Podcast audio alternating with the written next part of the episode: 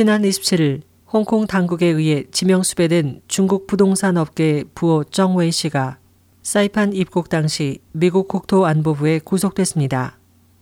정 씨는 2010년 홍콩 당국에 의해 뇌물방지 조례 위반과 조직적이고 심각한 범죄 조례 위반 혐의를 받고 있습니다.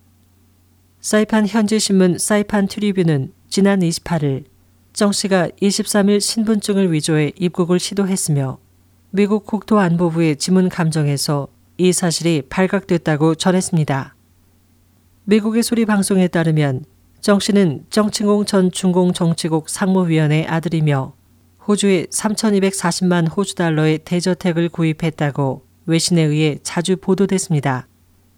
한편 중국 재신망에 따르면 정 씨는 일찍이 홍콩 언론에 전 정치국 상무위원과는 혈연 관계가 없다라고 말한 바 있습니다.